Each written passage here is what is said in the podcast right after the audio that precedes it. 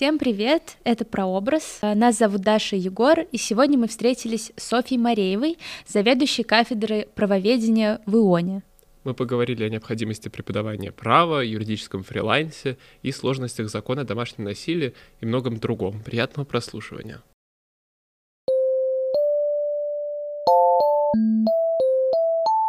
Добрый вечер, спасибо, что пригласили. Первый вопрос традиционный.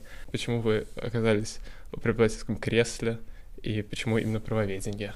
Расскажите, пожалуйста.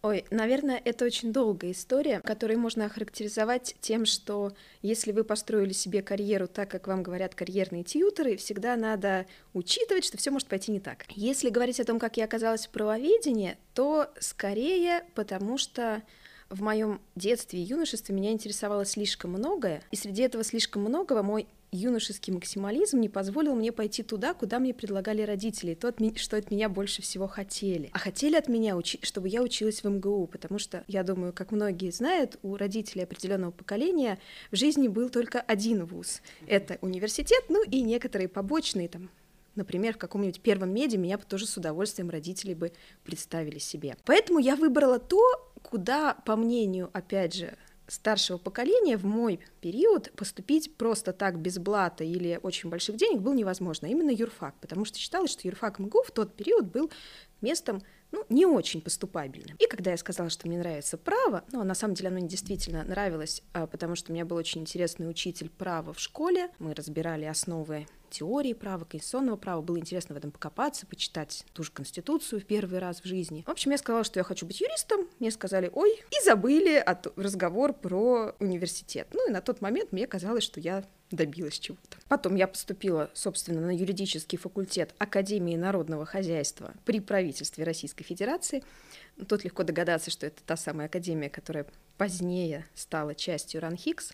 И с большим удовольствием здесь училась и действительно поняла, что право — это то, что мне интересно. И планировала строить свою карьеру как практикующий юрист. Собственно, после третьего курса я два года проходила стажировку в международной компании консалтинговой, которая входит в топ подобных компаний по всему миру. И, в общем-то, ничего не предвещало преподавательской карьеры ever. Но потом я сделала выбор между семьей и карьерой, и будучи по планам хорошей женой и хорошей матерью, я сделала выбор в пользу семьи в тот момент.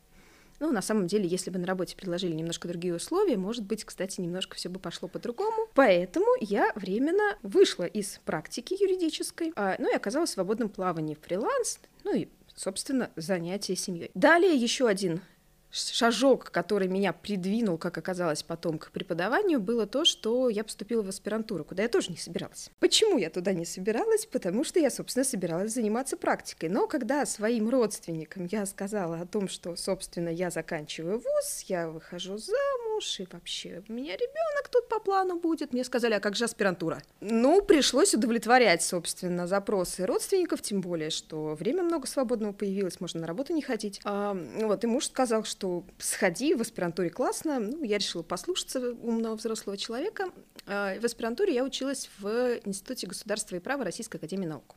Правда, вначале я поступила на сектор гражданского права, что мне было всегда ближе и по диплому в том числе. Но потом у нас была фантастическая идея, а не съездить ли мне за рубеж поучиться в аспирантуре там, и поэтому мы э, подумали, что российское право, ну, гражданское, допустим, или какое-то другое отраслевое, оно э, очень специфично для каждой страны, поэтому оно будет неинтересно где-нибудь очень далеко за океаном, куда хотелось. Поэтому я перешла на сектор истории теории права, который, как мне казалось, более интересен нашим заокеанским друзьям. Ну и на самом деле он был им интересен. Это, собственно, был единственный момент, когда мне пригодился красный диплом, э, чтобы попытаться получить и получить э, приглашение на э, написание PhD, ну, в моем случае, в Новой Зеландии. Вся договоренность была, все было на мази, ну, кроме того, что у меня не было денег, чтобы перевести туда всю семью, а в тот момент мне казалось, что просто так одна я туда не поеду. Ну, и далее тоже, на самом деле, семейные обстоятельства, такие как появление второго, а потом третьего ребенка, закрыли тему Новой Зеландии.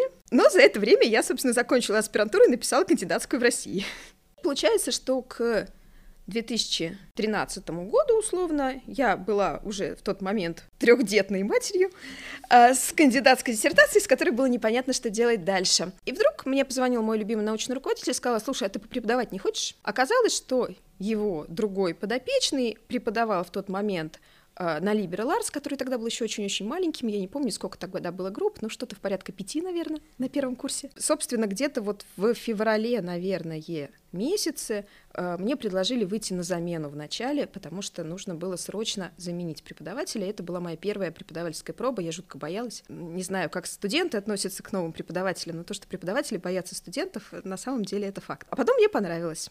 И в итоге вот, собственно, уже много лет я ну, для меня много. Я здесь попробовала себя в преподавании разных дисциплин, выросла в определенном определенным образом в плане э, карьерном, можно так сказать.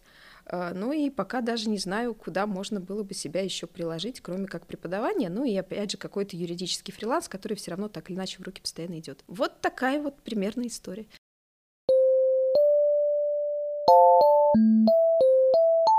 Расскажите, пожалуйста, вы преподаете также в лицее у детей право. Как дети реагируют? Насколько они обучаемы? Насколько им это интересно? Насколько они понимают ценность? Как происходит ваше взаимодействие? Так, тут было очень много вопросов. А, да, я преподаю у детей право, тоже уже несколько лет. И очень благодарна э, коллеге, которая меня в свое время туда привела. Наши дети в лицее право воспринимают в общей массе хорошо и с удовольствием, потому что это те ребята, которые ориентированы на социальные науки, и они шли в лицей уже с определенным настроем. Конечно, бывают разные, бывают те, кому это менее интересно, и ребята, которым более интересно, но тем не менее. А, тем более сейчас у меня, допустим, есть два класса, ну или как у нас в лицее это называется, группы десятых классов, которые специализацию имеют право, и поэтому у них право еще больше, чем у остальных, и они, собственно, более, еще более заинтересованы в этом разобраться и себя пока что, во всяком случае, представляют как будущих юристов. Поэтому в целом контингент может быть даже более, наверное, заинтересованный, чем, например, а, некоторые первокурсники, потому что все-таки лицеистам еще сдавать, как правило, ЕГЭ по обществознанию, да, и поэтому они понимают, что определенный набор знаний все-таки надо бы накопить, ну, они могут быть полезны, а, а вот первокурсники часто, конечно, они уже прошли этот этап и и они уже расслабленно просто изучают материал первого курса, который не всегда кажется ценным.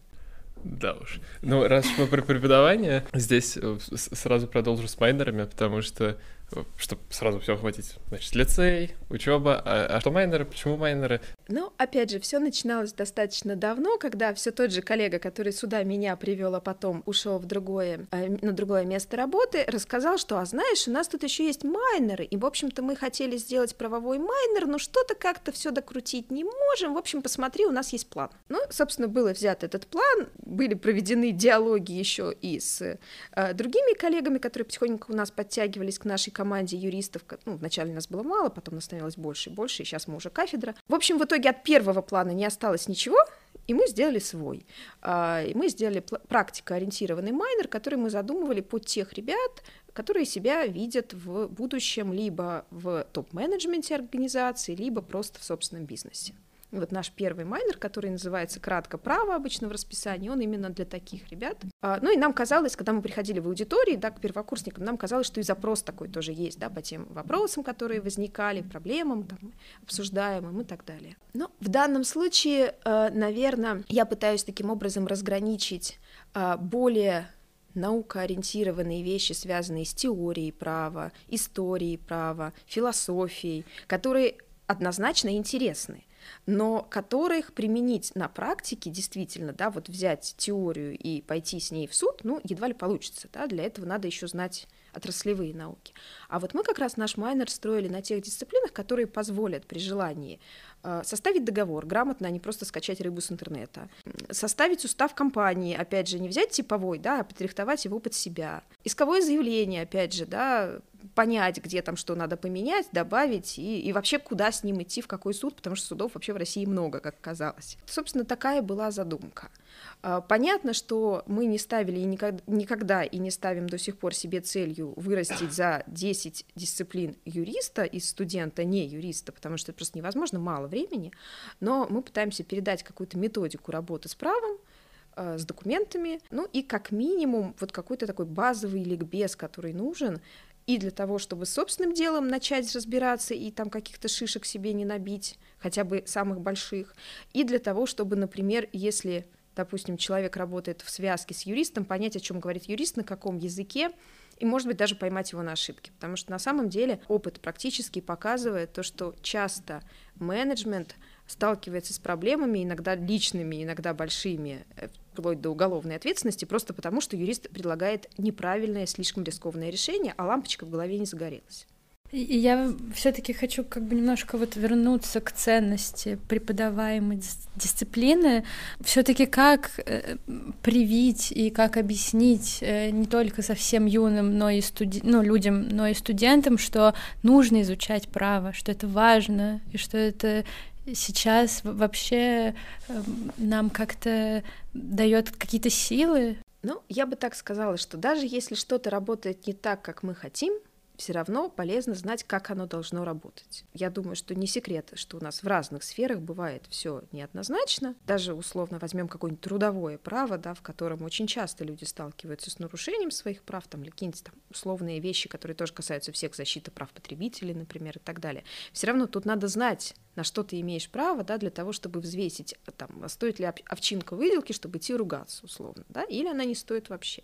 И не дать себя, если что, обмануть. Ну, там, не знаю, условно, как с ценниками в магазине. Вроде уже все знают, что если цена на ценнике есть, то это публичная оферта, значит, продать должны по этой цене, даже если она ошибочная, или акция уже кончилась, если товар есть, то это обязанность. Но, тем не менее, вот регулярно сама, как потребитель, наблюдаю продавцов, которые объясняют доверчивым покупателям, что не-не-не, это так не работает, давайте мы вам пересчитаем, ну и, и прочее, прочее. Да, вот даже на таких бытовых вещах лучше свои права знать. Дальше уже можно осознанно делать выбор, защищать их или нет.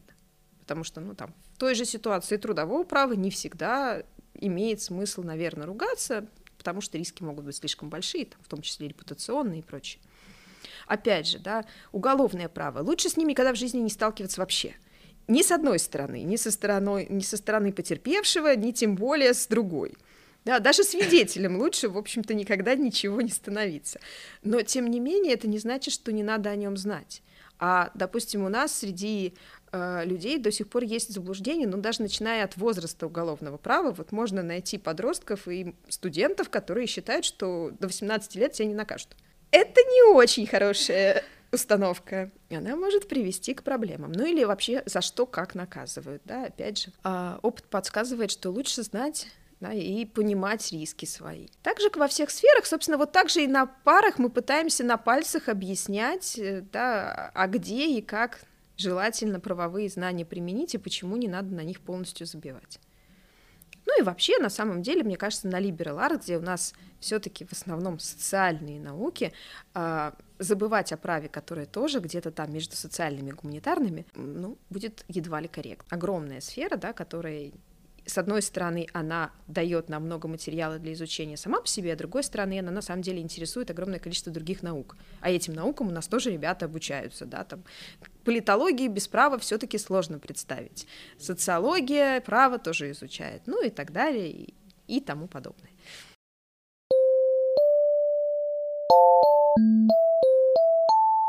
Да, э, я не знаю, как э, у ребят э, на рус... русскоязычном треке, но на англоязычном мы с вами сравнивали в том числе. Право, и у меня в группе особенно не вызывало конфликтов, но почему-то мне каждый раз кажется, что э, это может, ну, если не конфликт, то какой-то интерес выявить. А почему у них так, а у нас до этого не додумались? Или почему у нас так хорошо, а вот эти вот заграничные коллеги э, чего-то не догадались? Бывает ли такое? И если бывает, то как вообще с этим работать? Разумеется, это проблема, наверное, да, это проблема в том числе научная, то, что право воспринимается по-разному в разных странах, но на самом деле на этот вопрос есть ответ теории философии, просто потому что страны, культура стран, она была и является разной. И правовая культура тоже основана на таком более большом и широком блоке представлений. Ну, тут самое поверхностное, например, сравнение — это сравнение права Запада и права Востока. Да? Если в странах Запада право — это ценность, права человека, и ну, вот все, что мы так или иначе слышим, то, что закреплено в, тек- в ведущих документах, в Конституции и так далее, то в странах Востока традиционно право так вообще не воспринималось. Право воспринималось как наказательная система, которая, в общем-то, нужна только плохим. Он такой традиционный китайский, японский подход. Если мы в историю окунемся, мы увидим подобное представление. Хорошему человеку право не нужно, ему хватит морали. Жить да, по моральным устоям, подчиняться старшему, начальнику, императору и так далее. И, в общем, больше тебе ничего не нужно. Право — это то, что про наказание, это для варваров и преступников. Уже из этого вытекает огромное да, различие между тем, как будет в дальнейшем право формироваться, развиваться, как к нему будут относиться. Что касается того, почему же нельзя взять просто так, скопировать чужое да, и применить. Ну, тут опять же можно найти объяснение, в том числе в науке, разные теории и подходы, и опять же, мне кажется, это будет связано с в том числе культурными какими-то традициями, как и в других сферах. В праве нельзя просто взять и сделать копипаст. История показывает, что в некоторых случаях какие-то вещи приживутся на новой земле и, может быть, даже будут работать правильно, особенно если это регулирование из страны со схожей правовой культурой, со, ну или, если говорить терминами, да, из похожей правовых, правовой семьи или системы. Да. С другой стороны, если мы будем копировать что-то из чуждого нам правопорядка, то вполне возможно, что работать оно будет не так или не совсем так. И российское право знает этому примеры, когда, допустим, у нас пытались копировать какие-то подходы из английского права, которое очень модное в бизнесе, и на самом деле оно действительно очень гибкое, и есть тому подтверждения научные, то, что в хорошо работающих, слаженных и так далее бизнес-условиях английское право, английское, англоамериканское, давайте шире, оно более гибкое, быстрое и позволяет э, лучше регулировать отношения. Но, кстати, в похожих же э, исследованиях говорится о том, что а вот в условиях кризисов, э, катаклизмов и так далее, более четкое и абстрактное континентальное право, к которому Россия относится, оно со временем выигрывает. То есть тут все равно везде есть свои плюсы, свои минусы, да, и просто скопировать не всегда получится. То же самое с какими-то интересными моделями, на которые можно со стороны смотреть и думать, как у них хорошо, у нас плохо, да. Скандинавские тюрьмы. Я думаю, что все о них наслышаны, действительно, у меня в квартире ремонт хуже, чем в средней скандинавской тюрьме, о которых картинки показывают в интернете. Но беда в том, что нельзя размышлять о том, э, а почему у нас такого нет, не думая о размере страны, об уровне жизни, ну и о многих других вещах. А у нас на парах, вы мне преподавали право СМИ, мы мне кажется, сто процентов, 90 процентов времени разбирали конкретные случаи. Вот мы смотрим какое-то дело и понимаем, что ну вроде бы закон один, а по итогу как-то все чуть-чуть иначе начинает работать.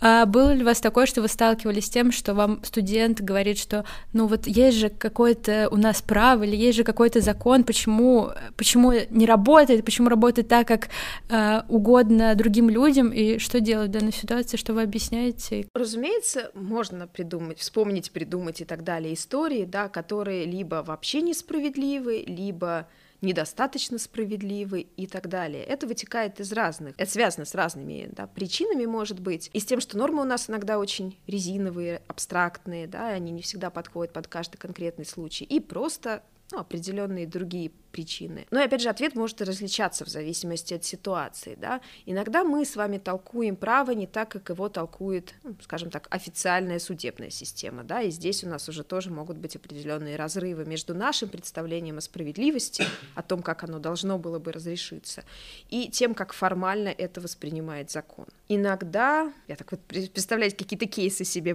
пытаюсь сразу в голове, ну, иногда мы просто вынуждены констатировать, что ситуация связана не скажем так, не только с э, какими-то формальными вещами, да, но и с какими-то внешними факторами. Я прям сейчас так в тупике пытаюсь даже дальше искать варианты. Иногда просто, кстати, бывает в реальной жизни, да, вот если, допустим, мы берем с вами, опять же, то же самое уголовное право, ответственность, то, что мы с бытовой точки зрения, особенно когда мы с вами в какой-то конфликт вовлечены лично, да, там, опять же, как, не дай бог, какие-нибудь там самые мягкие свидетели, например, да, или э, очевидцы чего-то, мы-то знаем, как было на самом деле, да, а потом видим, что написано все по-другому.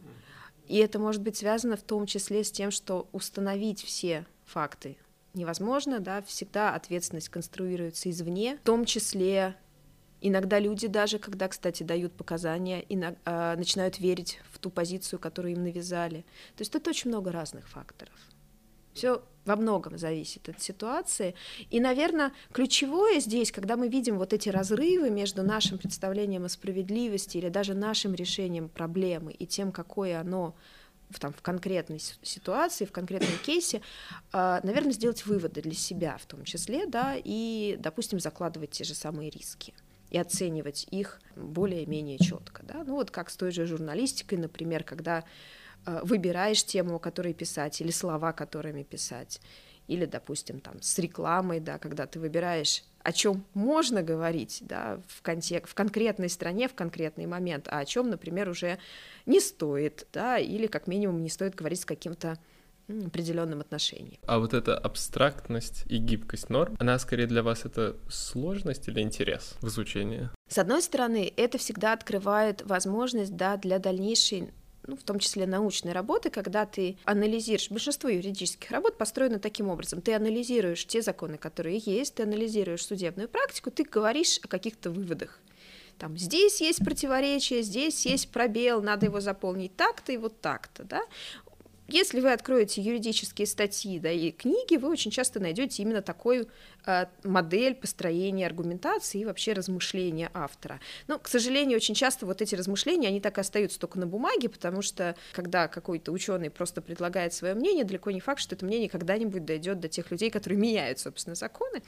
Но тем не менее, вот поэтому получается, что вот эта и пробельность, и гибкость, она как раз позволяет, и абстрактность иногда, да, позволяет дальнейшему научному поиску, и, и не только научному, но и там экспертному, да, и каким-то попыткам изменить законодательство.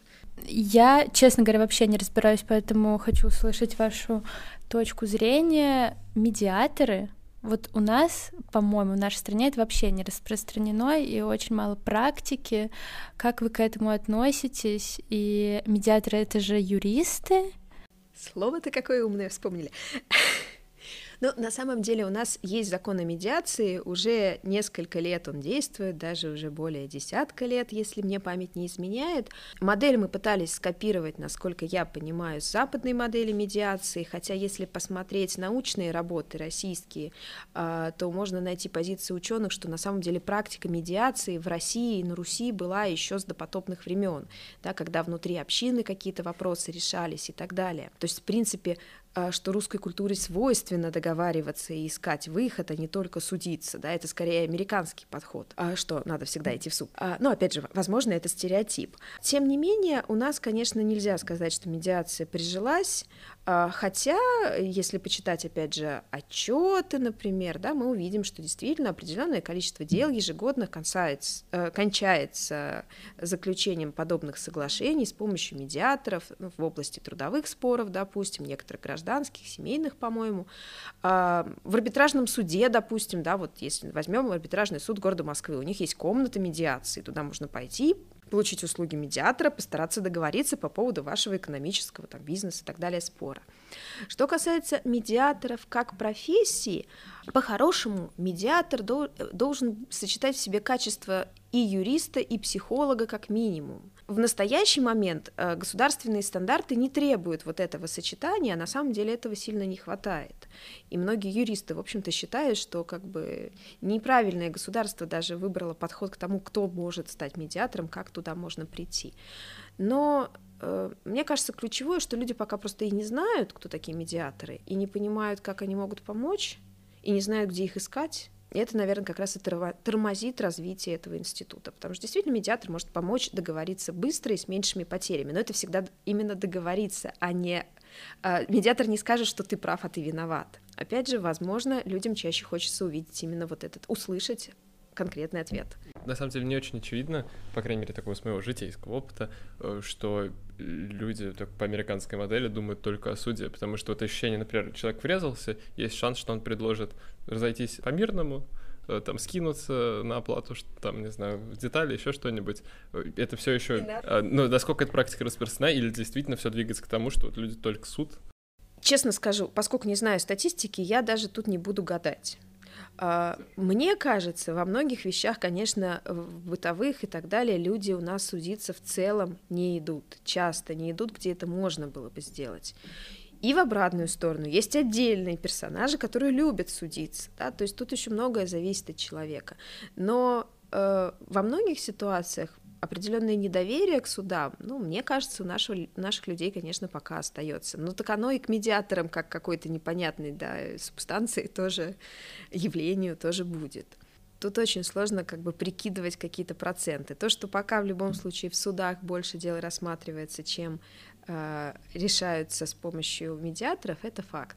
Меня сразу тут увлекла тема э, решения на месте.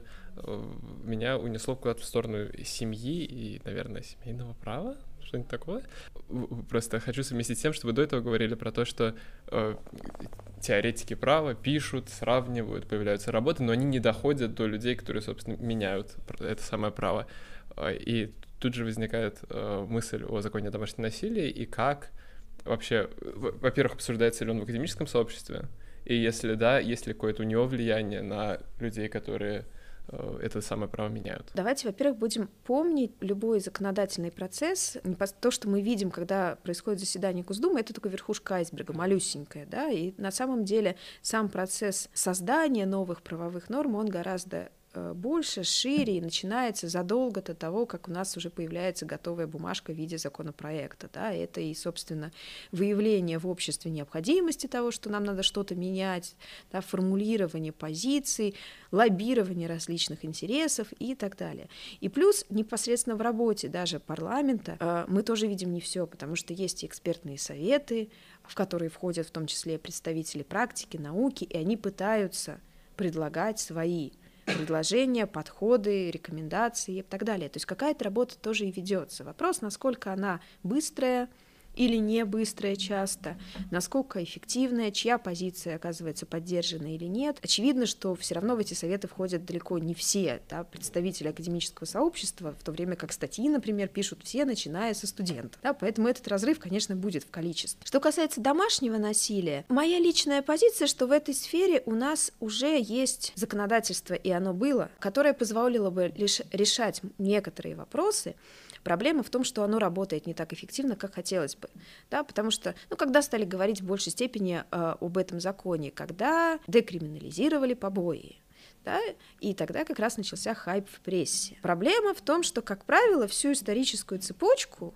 э, мало кто воспроизводит среди журналистов, мало кто помнит среди людей. На самом деле статья в Уголовном кодексе побои существовала с тех пор, как существовал кодекс. И она была уголовной статьей, любые побои по статье 116, они считались преступлением. В дальнейшем, когда у нас а, политика стала направлена как раз на декриминализацию, то есть снижение как бы общественной опасности некоторых деяний, что первый раз мы тебя все-таки не преступником заклеймим, а накажем административно, часть э, составов перекочевала в Кодекс об административных правонарушениях. И туда убежали как раз побои, но вначале не все – и получилась на самом деле парадоксальная тоже ситуация, что если ты побьешь чужого человека, то ты получишь административный штраф.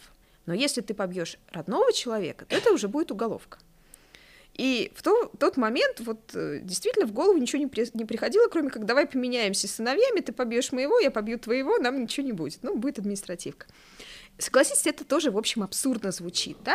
И вот когда начался хайп от декриминализации, на самом деле просто исправили вот эту вот первую тоже, в общем-то, оплошность, да? Просто сказали, что первый раз побои — это административка, если повторно или если изначально из хулиганских побуждений, это уже уголовка сразу. Ну, а если есть вред здоровью, то это, опять же, уже другие статьи Уголовного кодекса.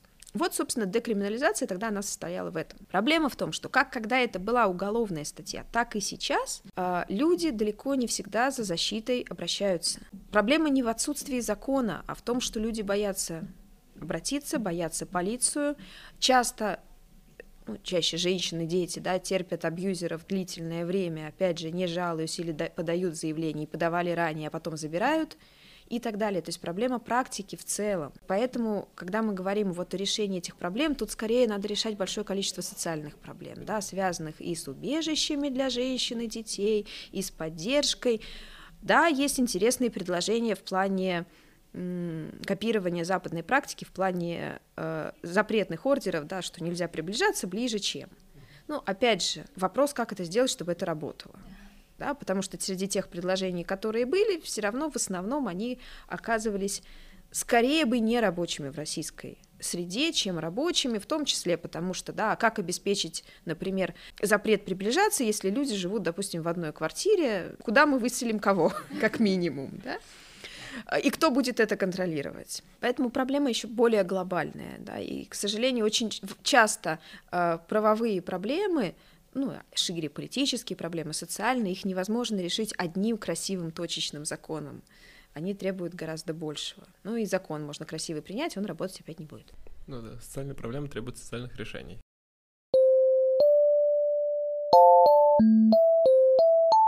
У вас, получается, опять же таки, три майнера. Вы на каждом из них преподаете, и также еще интересно, там по большей части юристы.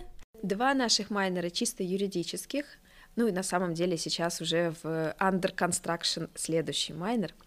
А, он тоже будет. Уже можно об этом говорить, что он тоже будет. Он будет заявлен для ребят, которые поступают с 2022 года, ну то есть вот уже с сентября когда они дорастут до своего второго курса, я надеюсь, мы сможем пригласить их на наш новый майнер, который будет называться «Право и искусство», который будет посвящен, собственно, в основном регулированию сферы интеллектуальной собственности, но в широком формате. А, я думаю, что он я надеюсь, он найдет своих студентов. Соответственно, на юридических майнерах, конечно, у нас в основном юристы. И да, я преподаю на своих майнерах, ну, своих, это, это очень громко звучит, на майнерах кафедры.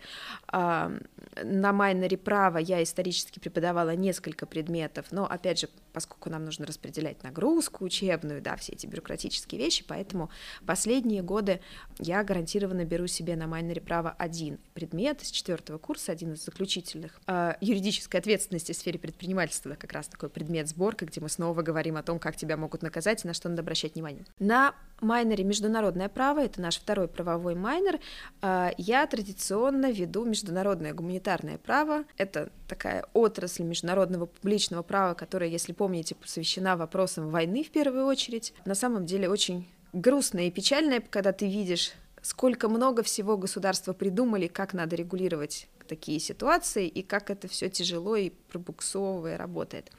Но, тем не менее, а, другие дисциплины у нас распределены по другим преподавателям. Этот майнер, кстати, интересен тем, что в свое время он родился одновременно в голове и преподавателей, и студентов, потому что была студентка, которая как раз, когда мы работали над проектом чего-то подобного, обратилась к декану с вопросом, а нет ли у нас майнера по международному праву? И казалось, что мы прямо вот встретили друг друга. Ну а что касается нашего третьего майнера, майнер спорт, это совершенно отдельная история, и на самом деле она печальная, потому что этот майнер я получила по наследству, не по собственной воле. Этот майнер создал мой, мой супруг, который уже, к сожалению, не с нами. Он погиб прошлым летом, и когда его не стало, спасибо коллеги разрешили подхватить упавшее знамя, собственно. Ну, поскольку я его поддерживала и в процессе создания этого майнера, и, и, и в том числе, когда работала над программами, и у меня там была моя дисциплина, и остается спортивное право. Вот, собственно, таким образом я его и получила по наследству. И там у нас, конечно, команда э, другая, но замечательная команда, которую я очень люблю, как, э, как раз это вот еще одно, да, наследство, можно сказать, это хорошие люди, с которыми удалось познакомиться. Один из преподавателей, спортсменка с достаточно достаточно большим спортивным прошлым, которая преподает дисциплины ну, такие более вводные, да, историю спорта, теорию спорта и спортивную психологию. И еще два ключевых преподавателя — это э, эксперты, практики, специалисты в сфере спорта с большой буквы, в, э, в сфере управления, продвижения спортом, э, организации мероприятий, управления э, спортивными сооружениями. Вот это я все говорю про двух человек.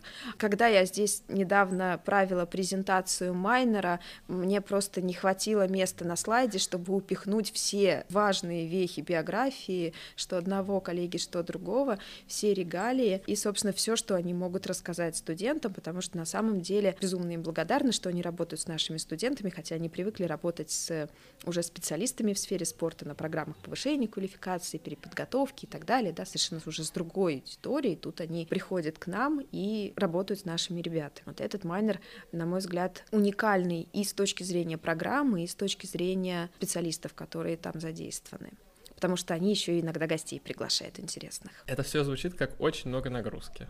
Школьники, Значит, потом мы продолжаем со студентом первого курса, который не часто, нередко не так сильно заинтересованы в праве. Потом одни ребята с minor а права, с другого minor а, с третьего minor а, ещё... а там еще дети. Не minor, а major. Вот у меня же... Major, да, да. Еще, еще, еще major на втором как курсе. Как вы справляетесь? Да, а там, да, а кроме этого еще домашние животные, если я правильно помню, зум-конференции. И дети. Ну, студенты, во-первых, сразу скажу, у меня-то обычно заинтересованы, но мне хочется в это верить. Тем более я воле того, что я являюсь заведующим кафедрой распределяю нагрузку, стараюсь себе захватывать э, англоязычный трек, с ними всегда интересно, я очень люблю поговорить по-английски, пусть даже со всеми ошибками, которые я делаю. А, на самом деле мой секрет, он как в том старом анекдоте, как вы все успеваете, а мой секрет в том, что я ничего не успеваю. Но, э, тем не менее, если э, чуть-чуть меньше иронии, просто чем больше становится у тебя в жизни нагрузки, тем больше ты неожиданно понимаешь, вау, а я еще и так могу. А, конечно, иногда силы они могут кончаться, это очевидно, а, но, с другой стороны, я как минимум занимаюсь любимым делом, мне действительно нравится работать со студентами. С одной стороны, я не умею работать со студентами, не отдавая эмоции, ну, я надеюсь, что вы это помните по парам, я не знаю. А, с другой стороны, все равно, когда ты чувствуешь какую-то обратную связь, это, опять же, до... тебя уже наполняет какими-то эмоциями, ты понимаешь, что это не, не зря.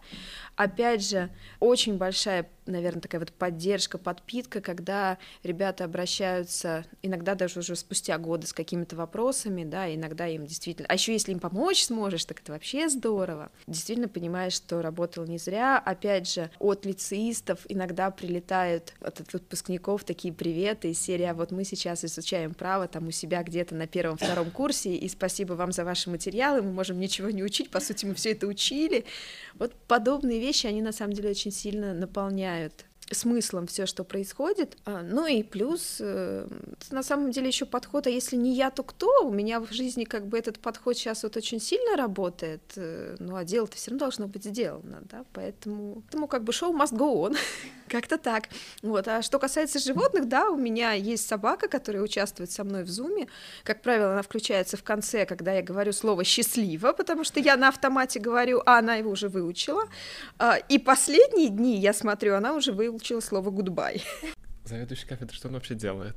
Э, это, это зачем? Э, ну, нет, ладно, зачем, я прекрасно понимаю. все таки вертикальная структура. Но э, что, что, вы, что вы делаете и какая нагрузка появляется добавок к преподаванию? Там же явно какая-то большая занятость в организации. У нас кафедра маленькая, и она, собственно, создавалась в процессе, да, вот как изначально юристы были раскиданы по разным другим кафедрам, вообще не профильным, кто у публичных политиков, кто у экономистов, потом у всех собирали. А когда нам наконец-то разрешили эту кафедру создать, а, и, собственно, в силу того, что она маленькая, я делаю там всю работу, включая черную работу, которую обычно выполняют администраторы кафедры. У нас такой должности пока нет. А, поэтому а, я и, в принципе, координирую работу с преподавателями, начиная от вопросов составления расписания. Особенно это интересно, конечно, каждый год с первым курсом. Да, вот в этом году 72 группы. Ну, раскидаем шахматами по дням, когда еще преподавателям удобно, которые в основном еще и где-то работают. Да, большинство преподавателей совмещают либо преподавание в нескольких местах, либо работу и преподавание. Это отдельная вот забава, да, удовлетворив все интересы. Работа с преподавателями также сводится к сбору различных бюрократических бумажек, без них все равно никуда, да, мы то и дело сдаем какую-то отчетность, оформляем какие-нибудь документы, проходим конкурсы, потому что у нас же эффективный контракт, и мы периодически его перезаключаем. Ну и, собственно, вот эта организация бумажная, она, очевидно, тоже лежит на мне. Ну и, на самом деле, работа с преподавателем преподавателями, она на этом не кончается. Преподаватели, они тоже люди, их тоже иногда надо нянчить. Поэтому иногда я и создаю преподавателям беседы в Зуме, отыскиваю преподавателя, если он, не дай бог, куда-то потерялся, не знаю, проспал или что-то случилось ищу замену или заменяю сама, если, опять же, у меня есть такая возможность. Ну, вплоть до того, что успокаиваю, если есть конфликт с студентами, но такое слава богу, бывает очень редко. Так что, в общем-то, любые вопросы, да, связующего звена между э, всеми кадровыми, деканатскими иными службами и преподавателями, ну, там, некоторые вопросы, конечно, решаются напрямую, но тем не менее, да, когда преподавателю нужна помощь, да, она всегда оказывается. Ну и плюс, соответственно, служба одного окна. Вот. И, собственно, служба одного, одного окна, в том числе и со студентами, допустим, да, иногда приходится взаимодействовать и со тьюторской службой, если, опять же, бывают какие-то вопросы, поскольку в нашем курсе правоведения еще и задействованы СДО, и в этом году даже для англоязычного трека, увы, то иногда приходится взаимодействовать и с ними, а, ну и так далее. Да, в рамках майнеров, опять же, это еще и а, понятные презентации майнеров. В рамках всего, что, ре, что реализуется, это и обновление учебных программ, актуализация их, да, и всякая такая вот другая бюрократическая, бумажная и так далее работа. Вот поэтому много, есть чем заняться. Много раз мы слышали, что сейчас становится все меньше у Иона возможности найти людей, которые сразу открыты к преподаванию, потому что Ион растет, студентов больше, 72 группы на первом курсе, упаси Господь. Вот, э, это круто, мне кажется. Как с правом стоят дела? Находятся ли сейчас так же легко преподаватели, как находились, условно? И находились ли они легко, кстати? В данном случае, конечно, в первую очередь всегда играет роль сарафанное радио. Если мы понимаем, что нам нужен преподаватель под конкретную дисциплину, обычно это такая рассылка, обзвон и так далее э, знакомых, которые могут иметь такой либо сами потенциал, им хотели бы попробовать, либо, допустим, могут кого-то посоветовать. То есть, в общем-то, оно обычно работает примерно так. И люди как правило, находится. Конечно, бывают исключительные ситуации, когда там условно нужно, нужно было вчера и, как, и что-то супер вау, вот тут иногда бывает на старуху проруха. Но в целом у нас пока слава богу, нет недостатка преподавателях. Более того, очень ценно а, то, что у нас есть несколько преподавателей практиков, которые явно работают здесь не потому, что они хотят заработать большие горы да, от академии, а потому что они хотят взаимодействовать со студентами. А, и это, конечно, очень здорово. Также здорово, что у нас есть молодые начинающие преподаватели, которые, опять же, просто вот действительно видят себя в преподавании как одна из, одно, одном из направлений развития, занимаются, опять же, написанием диссертации диссертации сознательно, а не для галочки. Такие у нас тоже есть. Поэтому нам пока с коллективом, мне кажется, везет. Круто, надеюсь, так будет продолжаться. Да, как раз вопрос, эффективно ли в контексте права набирать и приглашать молодых преподавателей, или все-таки опыт ну, играет какую-то роль, и вы иногда сомневаетесь, например, брать ли молодого человека? Если честно, могу сказать, что можно скорее сомневаться, а брать ли суперопытного преподавателя в годах э, к нашим студентам на Liberal Arts. Ну а если без шуток, на самом деле все зависит от человека. Потому что и, во-первых, все когда-то начинали. И я когда-то начинала, и это было сравнительно недавно. Да? Все равно невозможно быть 20-летним выпускником с 20-летним опытом. Не дать попробовать — это всегда хуже. И это приводит просто э, и институты, и кафедры, и так далее к стагнации.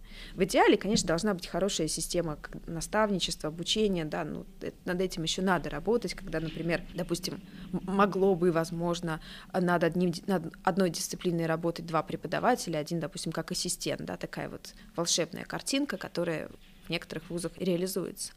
Но, в принципе, говорить о том, что есть человек там freshly после образования, да, там, или с полей условно, и он ничего не знает и не сможет работать со студентами, на мой взгляд, это тоже неправильно. Так же, как и неправильно сразу ожидать, что преподаватель, умудренный сединами с большим опытом, быстро найдет подход к студентам. Здесь, наоборот, иногда бывает как раз подводные камни. Преподаватели старой школы привыкли читать лекции и работать по бумажным учебникам, что называется, тогда как у нас на Liberal Arts, например, с лекциями вообще туго, а с учебниками тоже бывает неоднозначно, да, поэтому иногда им бывает даже сложнее переключиться. Я уже молчу про новые технологии, но, опять же, у нас, фу фу фу все достаточно быстро к новым технологиям привыкли. А, ну, кто не привык, тем помогаем.